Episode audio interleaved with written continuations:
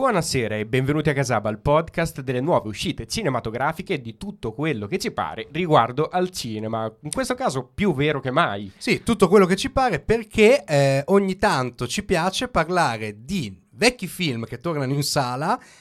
In questo caso non è un film così vecchio perché parliamo soltanto del 99. Però è tornato in sala. Restaurato, rimasterizzato in 4K.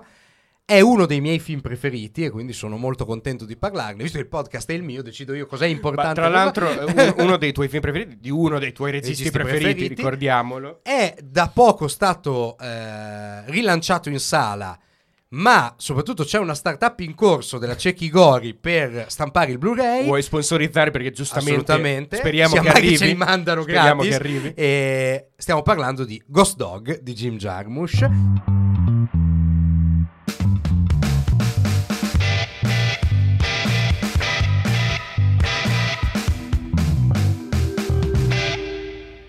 A cui dedichiamo un'intera puntata, anche perché, devo dire, rivederlo al cinema è qualcosa di... è un regalo che ci si fa ed è qualcosa che lo illumina di una contemporaneità e di una irriverenza cinematografica davvero notevoli. Non so cosa ti ricordi tu di... perché ce l'hai meno fresco di me. Sì, ce l'ho meno fresco, ma mi ricordo bene, ma è uno di quei film che rimane stampati nella memoria, è uno di quei film che nasce e si riconosce grazie alla sua personalità così dirompente e così unica, un po' come tutto il percorso di Jarmusch, no? Jarmusch ha sempre fatto dei film che sono talmente personali, che sono talmente suoi, talmente unici e in qualche modo tutti dei mondi a parte, che si innestano molto bene, soprattutto poi quelli che fa dagli anni 90 in un gruppo a sé, in qualche modo, dopo ne parliamo, e quelli che faceva prima in un altro gruppo a sé, no? Creano questo humus, questo sottobosco cinematografico notevole e indimenticabile. E beh, poi diciamolo, ne vogliamo parlare perché ci piace, proprio per questo. Sì, è un film davvero fantastico di un regista che ci piace molto e... era in un periodo, in una fase in cui esplorava molto i grandi codici narrativi cinematografici. Sono in anni dove c'è gli anni 90, sdoganamento del postmodernismo cinematografico, Tarantino vince la Palma d'Oro a Cannes con Pulp Fiction, c'è un grande lavoro sul genere. In quegli anni Jim Jarmusch gira Dead Man, che è un altro capolavoro, e arriva a Ghost Dog con l'idea di fare un film su un contract killer, sostanzialmente, per tornare alla puntata di settimana scorsa, quella su The Killer di Fincher, che ormai avrete visto perché sarà uscito su Netflix. Giusto, mi devi dire che cosa ne pensi del finale. Però c'è il trucco, non l'hai ancora visto. Ma non lo dobbiamo svelare tutte le volte il trucco. No, mi piace troppo questa cosa di dire che siamo sempre qua lo stesso giorno della puntata prima. Però è bello, ci avevo provato. Infatti è iniziato bene, poi alla fine ci avevo provato a farci a provare a farla finta. Abbiamo registrato gli ultimi due episodi, il 101 e il 102 insieme, quindi li stiamo registrando insieme, quindi il 102 e il 103, ti correggo. 101 102, no, l'altra volta abbiamo fatto 99 100. E 101 è la puntata di Mid the Dogs.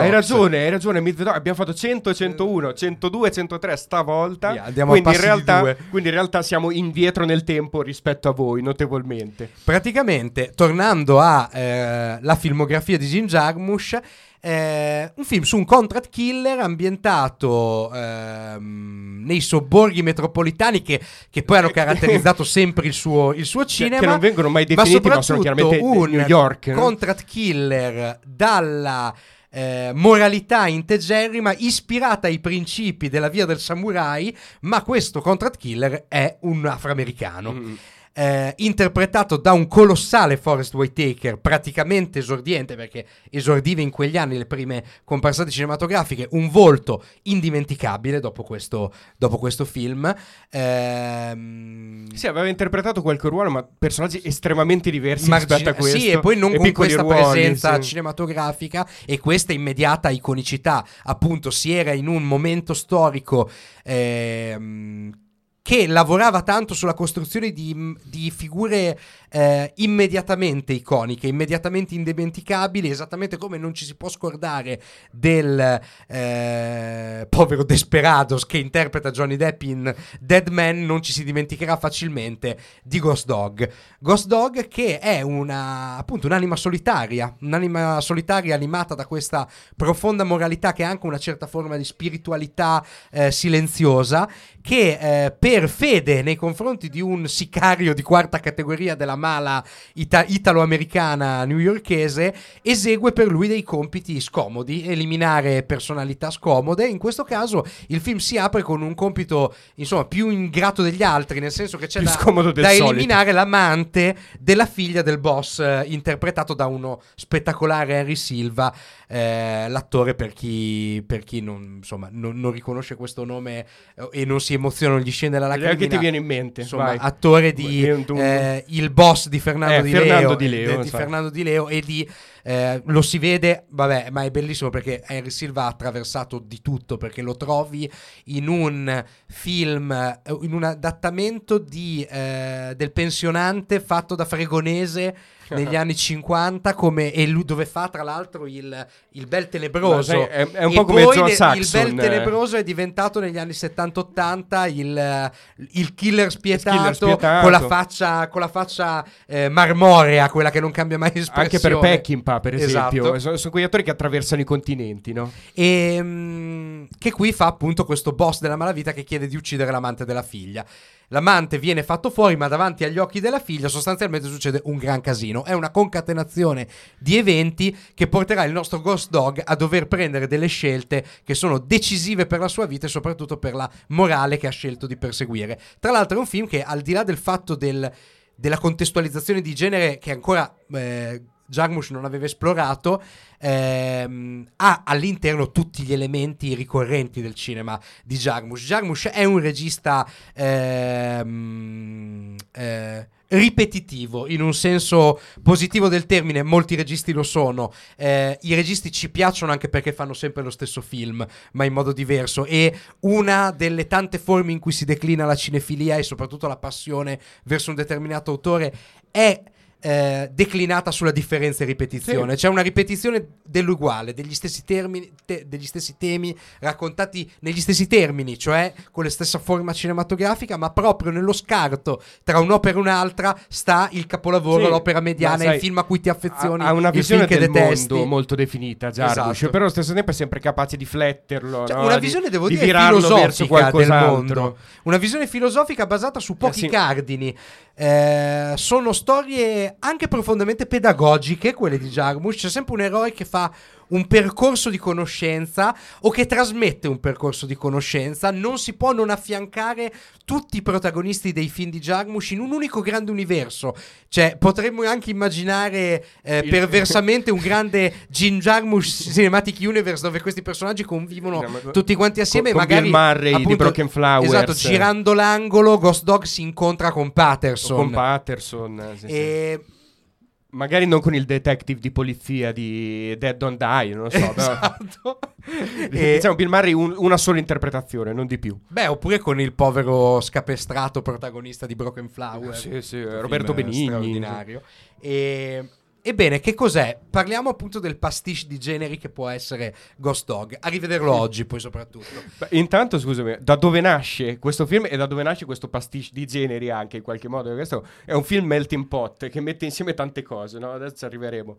Però da dove nasce? Dall'attore, in realtà. E questo è curioso, perché Jarmusch a metà degli anni 90 stava lavorando al documentario Year of the Horse, documentario su Neil Young e il suo gruppo musicale, e in quel periodo si incontra con Forest Whitaker. Si conoscevano di vista ma non avevano ancora lavorato insieme, e Whitaker gli dice: guarda, io voglio lavorare con te, fammi qualcosa, fammi un ruolo, perché io voglio lavorare con te nel prossimo film, no?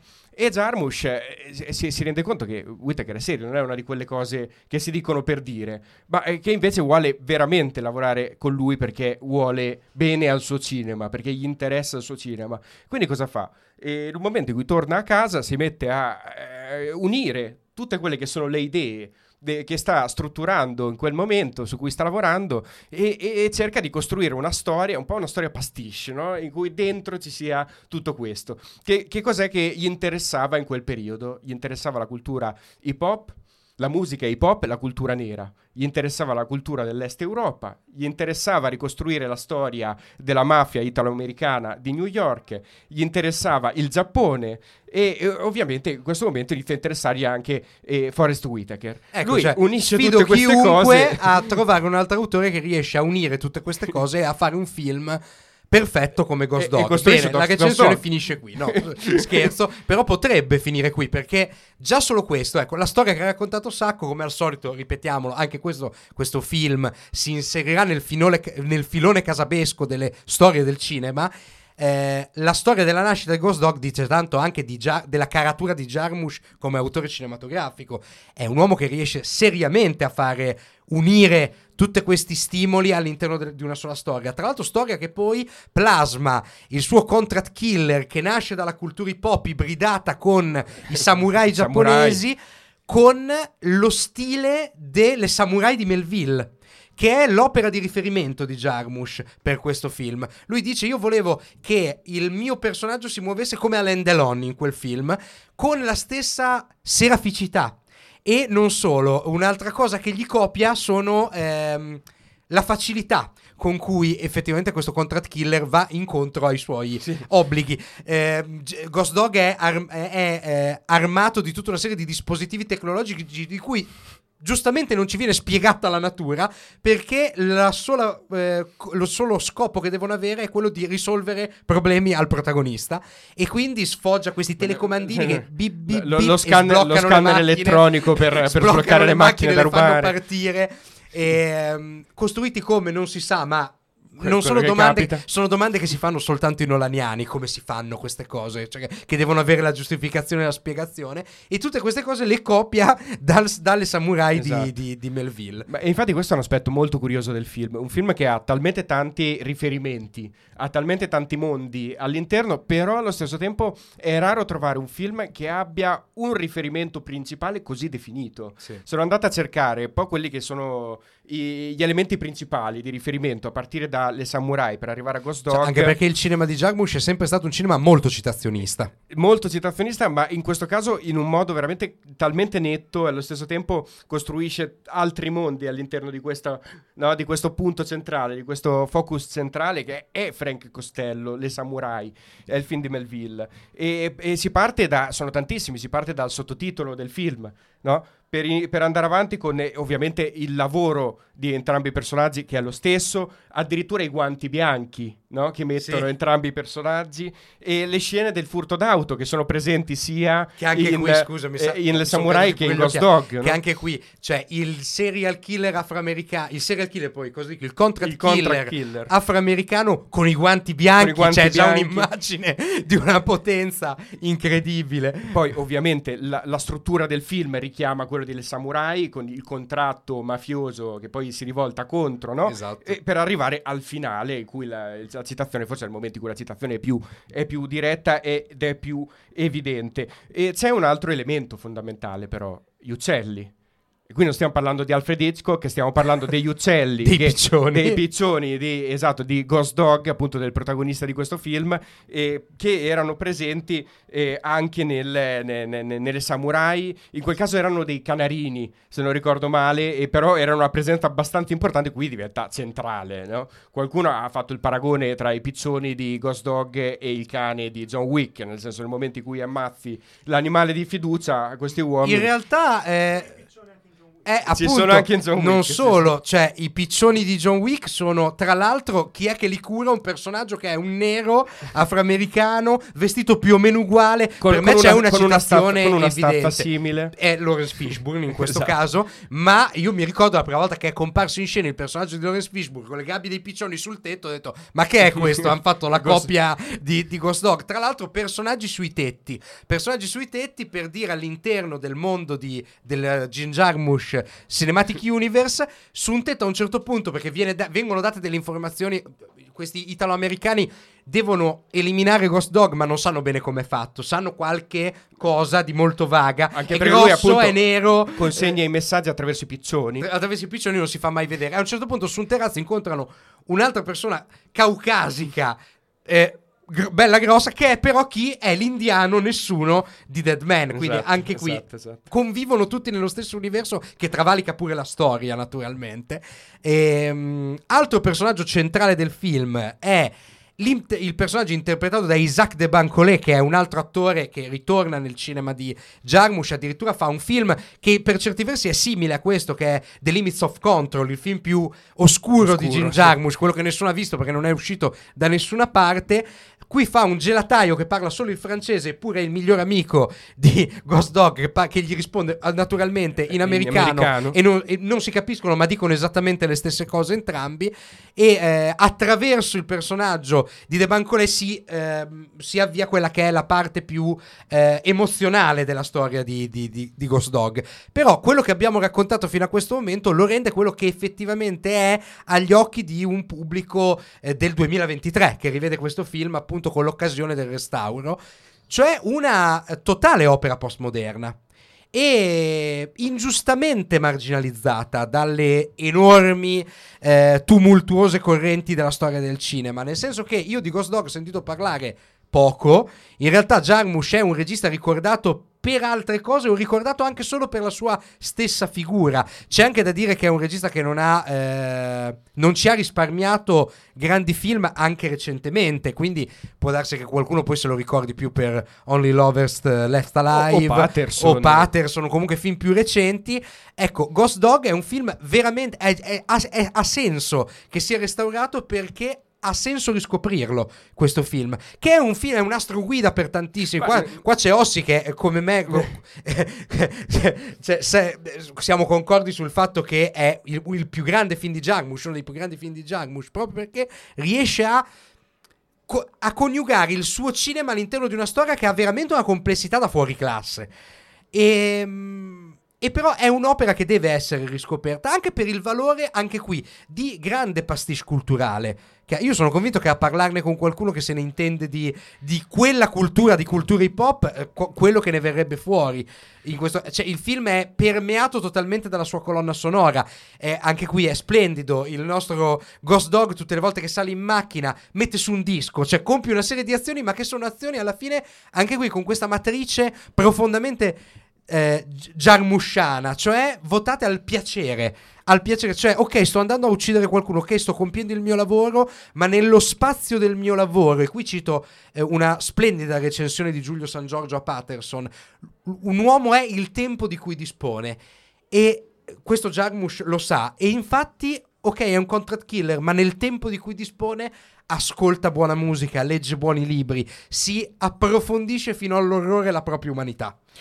Ma non a caso poi il film si riempie ed ha significato soprattutto grazie a questi momenti, perché ci sono due aspetti. Abbiamo detto un film che si trasforma, un film multiculturale, perché parla di culture che si mescolano insieme. Non a caso il killer afroamericano è un killer che segue la via del samurai, così come all'interno del film gli italiani gestiscono un ristorante cinese, non più italiano, no? Quindi un mondo che ormai vive di multiculturalità come l'America. Sì, è una rilettura molto fresca dell'idea stessa di postmodernità, esatto. Perché non è più soltanto un pastiche di generi interno a una cultura dominante, comunque come può essere il discorso tarantino, ma è qualcosa che travalica i confini culturali, che è qualcosa tra l'altro che Jarmusch ha sempre avuto nel suo DNA cinematografico dai tempi di Stranger Than Paradise. Esattamente, e infatti all'interno ci stanno tutte queste cose, ci stanno toni e generi differenti. Quali sono i generi? Si passa dal dramma alla commedia, si passa dal noir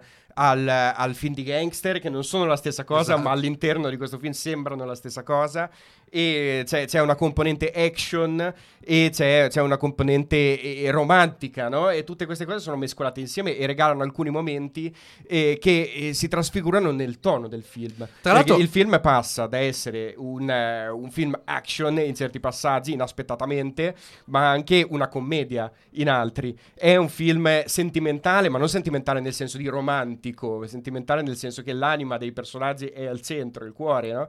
L'amicizia tra Ghost Dog e il francese, oppure la ragazzina con cui crea un legame vero e proprio. I personaggi del film, anche grazie a questo altalenare il tono da un momento all'altro, si riempiono di significato e si riempiono anche di gusto. È un film che ci trascina in momenti inaspettati di violenza e poi invece diventa molto più leggero, molto più significativo in un altro modo, per esempio attraverso appunto il suo romanticismo, attraverso la sua comicità. Uno degli aspetti più evidenti nel cinema di Jarmusch, che ritorna volta dopo volta, è l'aspetto comico, no? C'è una grande ironia. I primi film erano più dichiaratamente comici, ma perché il DNA di Jarmusch ha all'interno una buona dose di malinconia verso l'esistere, e quindi questa malinconia non può che declinarsi in una forma di ironia arrendevole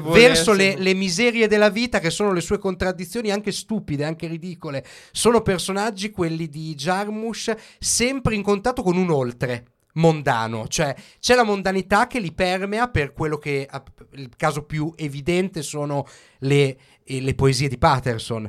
È un personaggio che fa il guidatore di autobus, ma nel privato del suo piccolo scantinato è il più grande poeta del mondo, probabilmente. È un poeta che ha contatto con questa tradizione, questa ognuno all'interno del cuore una personale camera verde alla Truffaut, con tutti i propri idoli. E quanto sono importanti le librerie per Jarmusch. In tutti i suoi film un personaggio è caratterizzato da quello che legge, da come si mette in contatto con qualcosa che è venuto prima di lui o con il mondo che gli sta attorno a livello culturale. Anche in Ghost Dog c'è un'inquadratura, una sola, sulla sua libreria.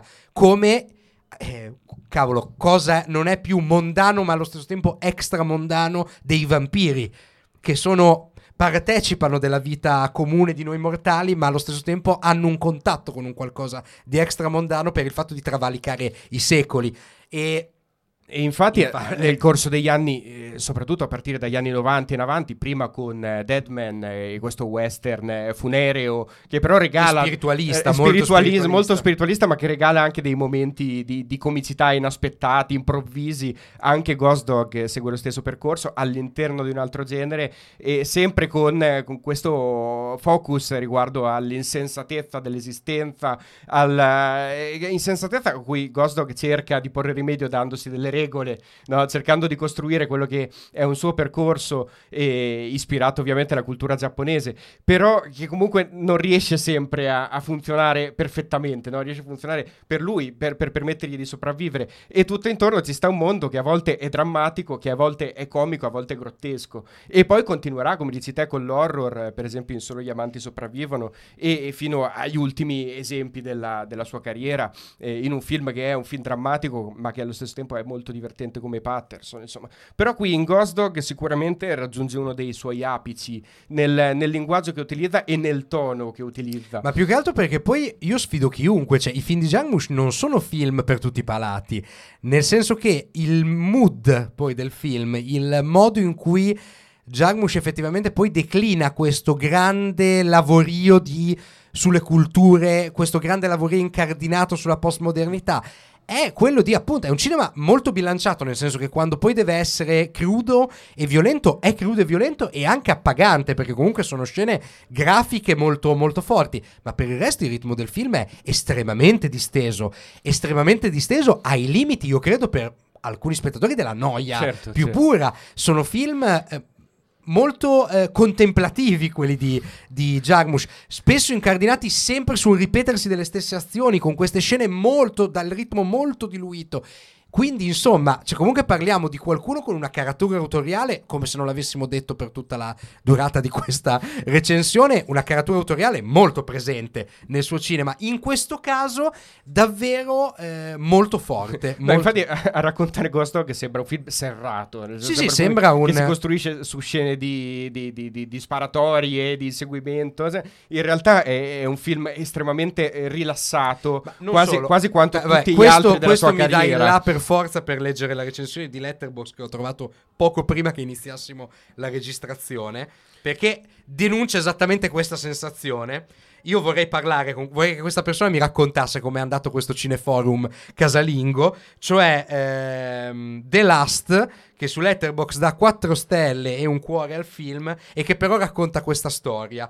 Un gruppo di miei amici del college una volta hanno noleggiato questo film pensando che fosse una specie di B-movie schifoso, una robaccia B-movie schifosa. Beh, si erano sbagliati. Io mi posso immaginare che tipo di sensazione di straniamento debba aver provato questo gruppo di ragazzi a noleggiarsi magari con pizza e patatine Ghost Dog, pensando di trovare, ah sì, adesso c'era sto nero che ammazza tutti di botte, e invece si è trovato di fronte questo film. Immagino che sia stata una serata indimenticabile. Sicuramente Ghost Dog esce da qualunque recinto in cui possiamo includere un film, se pensiamo al genere, se parliamo di un genere, no? Visto che facciamo fatica a contestualizzare in una maniera precisa all'interno di quello. La sua forza è proprio questo. Sì, è questo che vorrei che si comprendesse e che portasse magari uno spettatore a affrontare Ghost Dog con occhi diversi. Perché è chiaro, se uno parte dal presupposto che Ghost Dog è un film thriller costruito secondo quelli che sono i dettami di quel genere, tra l'altro un genere che oggi è un po' passato di moda, ma fino agli anni 90 funzionava parecchio tantissimo. Bene, probabilmente si trova un po' straniato. Questo è un film da contestualizzare attraverso le piccole azioni, i piccoli momenti, l'uso della musica, l'uso anche dell'interprete. Qui come non mai l'interprete principale ha un ruolo, ha un'importanza, c'è un lavoro, l'abbiamo detto, il film è nato con Forest Whitaker e su Forest Whitaker si fa un lavoro anche fisico molto interessante, forte. Molto forte. Ma dico io poi, cioè siamo comunque in questi tempi qui, informatevi prima di vedere un film, nel senso, non cascate dal pero. Cioè questo, io spero che questa persona che stava dicendo del college si riferisse almeno agli anni 90 come minimo, dove ancora c'era un po' di senso di scoperta, prendere a caso da un videonoleggio la custodia di un DVD o di una VHS e portarsela a casa. Magari non sapevi totalmente, se ti eri perso il trailer e se ti eri perso l'uscita al cinema, non sapevi totalmente di che cosa si stava parlando. Adesso andateci incontro a un film, nel senso, informatevi prima di vederlo, non fate queste figure, o cercate di evitare che una mala aspettativa vi rovini poi la visione, perché ad alcune cose bisogna andare incontro con una certa dose di consapevolezza. Tra l'altro, visto che siamo anche in uno spazio dove raccontiamo le nostre personali storie col cinema, mi ha sbloccato un ricordo questa cosa, cioè un mio coinquilino a Roma che aveva un ricordo veramente angosciante di un film che io non so come gli sia capitato di trovarlo e di trovarsi in una situazione dove dire sì adesso guardo proprio questo. Era una persona per niente appassionata di cinema, molto... lontana da queste cose, cioè molto lontana anche dall'idea di un cinema ricercato. Mi dice, capendo che io ero molto cinefilo, mi dice tu sicuramente l'avrai visto questo film, per me è il film più brutto del mondo, guarda che schifo. Io atterrito pensavo, ma chissà cosa mi dice adesso. Mi ha detto tieniti forte, Canicola di Ulrich Seidl. Madonna. E io ho pensato, ma come cavolo è possibile che questo qua, che magari non ha mai visto i Blues Brothers, cioè per dirne uno, non ha mai visto Indiana Jones, abbia visto Canicola di Ulrich Seidl? Ma te credo che l'hai trovato orrendo. Come è stato distribuito, tra l'altro? Ma non ne ho idea, ma non so come sia possibile. Lui l'ha visto e l'ha trovato orrendo, ma già il fatto che l'abbia visto era sorprendente, era qualcosa di assurdo. Tu cosa hai trovato invece su Letterboxd Ghost Dog? Io ho trovato, e poi mi ricollego anche a un mio ricordo di questo film, però Kanst, che ritorna spesso, nostra amica di Letterboxd, la citiamo sempre, dà 4 stelle e mezzo al film e dice: è il film più pieno d'azione di Jim Jarmusch eppure è chill la maggior parte del tempo. Esatto. Allora, diciamo che per questo, ma anche per costruire questo tono così assurdo, spirituale, action, filosofico, ma allo stesso tempo molto terreno del film, contribuisce, oltre a Jarmusch ovviamente, contribuisce anche la colonna sonora di, per ripronunciarlo bene, ma qui abbiamo Ossi che nel caso mi tirerà addosso qualcosa, RZA. Ok, di RZA. Se non fare, che... non fare no, cappellate no. In stile Frusciante, che lo pronunciava tipo RZA. Perché poi in inglese non lo riesco a capire quando sento le interviste. Che tra l'altro fa una comparsata nel film. Che è l'altro contract killer. È segnato nei titoli di coda come altro contract killer. Fantastico. Che è quello che Ghost Dog incrocia a un certo punto, vestito tutto da militare. Sì. Che si incrociano, si fanno un saluto. Si fanno un saluto e poi ognuno procede per la sua strada. E che è un altro dei motivi principali per cui il film è nato, in realtà, perché tra le varie cose che lui sapeva già, che Jarmusch sapeva già, c'era il fatto di voler lavorare con questo produttore musicale, musicista, che poi parteciperà al cinema in altri modi, anche successivamente, anche da regista. Anche da regista alcuni anni dopo, esatto. L'uomo dai pugni de ferro. Ma, invece il mio ricordo con Ghost Dog è la videocassetta, perché io Ghost Dog l'ho visto solo e unicamente in videocassetta. Non so, tra l'altro tu mi confermavi prima questa cosa, se il film sia stato distribuito al momento in Italia in DVD. Sì, è stato distribuito. Io ricordo che mia zia aveva un DVD di una collana di Chuck, dove è stato però è praticamente introvabile, quindi praticamente serve pure una riedizione, praticamente introvabile come film. Cosa stranissima, per quello che è un film che già all'epoca fece discutere molto, ovviamente tra fan e detrattori, come è successo sempre con esperimenti di questo tipo, con registi di questo calibro, però che all'epoca fece comunque discutere, e poi comunque in maniera sotterranea è sempre un po' rimasto.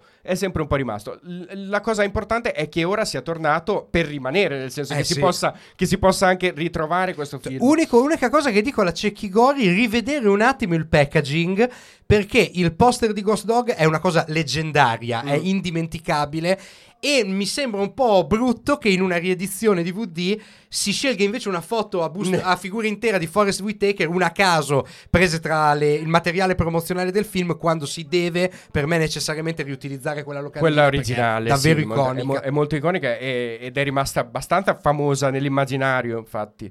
Che bello vedere questo film, e quanto è bello vederlo anche in coppia insieme a Dead Man, che sono entrambi film che parlano, più di tutto quello che ha fatto lui, forse insieme a Broken Flower, dell'America, in due modi completamente diversi, no? Un film racconta le origini dell'America, racconta quello che è un genere che è legato tanto al cinema classico, con la visione americana classica, riadattandolo completamente. E anche lì che lavoro di digerimento di categorie classiche, certo, che poi ci vengono risputate, certo, in questa forma ibrida molto stranissima, in questo bianco e nero funereo. E appunto questo percorso del protagonista verso un destino ineluttabile. E poi subito dopo, pochi anni dopo, un altro film che racconta di nuovo questo percorso di morte ineluttabile, e che però lo fa di nuovo all'interno di un'America, questa volta l'America del presente, l'America multiculturale, del sottobosco delle grandi città americane. Un contesto completamente diverso, ma che si sposa, si incastra benissimo con quello del film precedente di Jarmusch, e che insieme formano poi una sorta di dittico.